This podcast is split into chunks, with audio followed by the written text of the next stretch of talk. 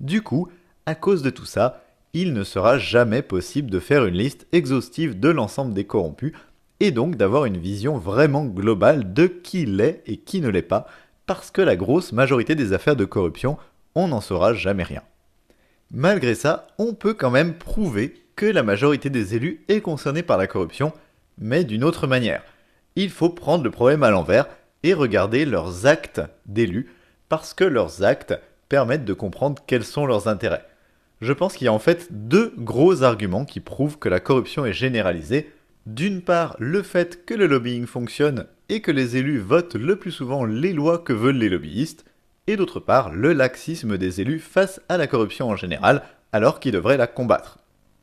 Alors déjà, le fait que le lobbying fonctionne, et surtout à quel point il fonctionne, ça devrait interpeller tout le monde.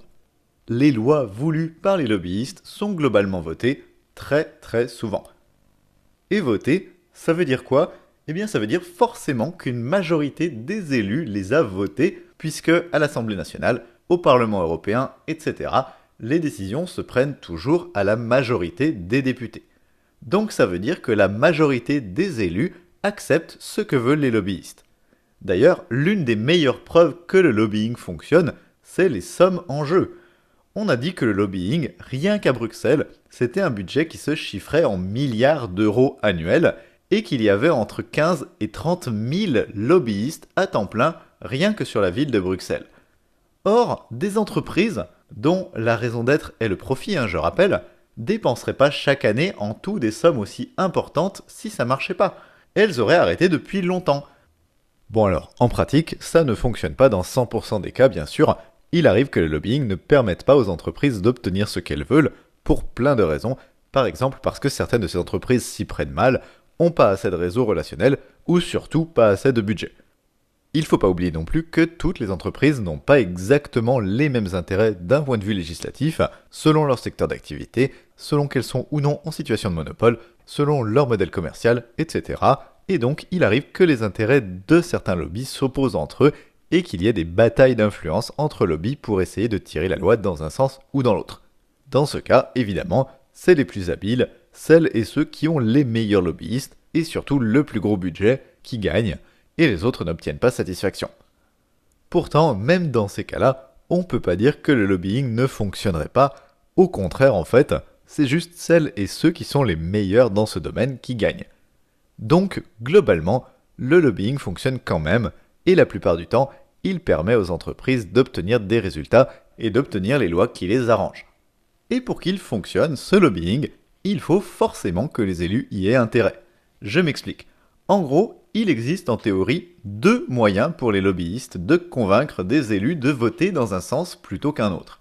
Soit en tentant de les convaincre avec des arguments rationnels, comme quoi telle loi irait vraiment dans l'intérêt général et que ce serait ce qu'attend le peuple, soit, deuxième possibilité, en faisant appel à leurs intérêts et en leur versant des pots de vin. Et quand on y réfléchit, la partie légale du lobbying, elle ressemble un petit peu à de la publicité, à du matraquage. En apparence, il s'agit d'essayer de convaincre les élus que telle décision serait juste et dans l'intérêt général. Et ça peut arriver de temps en temps que ça marche, et qu'ils le croient sur certains sujets. Je ne doute pas d'ailleurs que les lobbyistes savent convaincre et trouver des arguments en apparence crédibles pour défendre n'importe quelle cause, et qu'ils arrivent de temps en temps à tromper des élus sincères et à leur faire croire que leur loi irait dans le sens de l'intérêt général. Mais ça ne peut pas être le cas tout le temps. Même nous, nous qui ne sommes pas élus et qui ne passons pas notre temps à étudier les propositions de loi dans le détail, on peut se rendre compte souvent assez spontanément que les lois défendues par de nombreuses entreprises vont pas dans l'intérêt général du tout sans avoir à creuser des heures parce que leurs intentions et leurs intérêts sont assez limpides quand même. Alors les élus c'est-à-dire des gens qui passent leur temps à s'informer sur ces questions et à y réfléchir, c'est tout simplement pas possible qu'ils l'ignorent et qu'ils soient naïfs tout le temps. Alors pourquoi est-ce qu'ils les votent quand même, ces lois, s'ils savent qu'elles ne vont pas dans l'intérêt général? Notez que voter des lois qui ne vont pas dans l'intérêt général, ce n'est pas neutre de leur point de vue d'élu. Même s'ils n'ont aucun scrupule et qui s'en foutent d'un point de vue moral de mettre en danger l'environnement ou les gens par exemple, voter ce type de loi, ça ne peut que risquer de mécontenter sérieusement leur électorat, pour des raisons évidentes, et donc de réduire leurs chances d'être réélus. Donc clairement, même d'un point de vue super égoïste, les élus ne devraient pas avoir intérêt à céder au lobby et à voter ces lois. Et pourtant, ça les empêche pas de le faire quand même. Une majorité d'élus votent quand même ces lois quasiment tout le temps. Alors, pourquoi est-ce qu'ils le font? Est-ce qu'ils les votent pour les beaux yeux des lobbyistes? Non, hein, probablement pas. Donc, la seule explication restante, c'est qu'ils y ont tout simplement intérêt, d'une manière ou d'une autre, un intérêt plus important que de maximiser leurs chances d'être réélus à la fin de leur mandat, ce qui implique que les lobbies ont une prise sur eux d'une façon ou d'une autre. Ça ne veut pas dire que tous les élus et toutes les élus auraient reçu des enveloppes de billets ou des virements, mais simplement que ces élus sont dépendants d'une manière ou d'une autre des entreprises et soumis à ces entreprises d'une ou plusieurs façons que j'ai déjà citées, que ce soit du chantage économique, une rémunération en parallèle au mandat, des conflits d'intérêts, des promesses de reconversion en fin de carrière, des échanges de services entre élus, etc. Peu importe en fait la forme de cette dépendance, mais ce qui est sûr, c'est qu'elle existe, et c'est la seule explication possible pour laquelle les élus votent si souvent des décisions qui vont si frontalement contre l'intérêt général, et donc contre leur propre intérêt qui est d'essayer de maximiser leurs chances d'être réélus.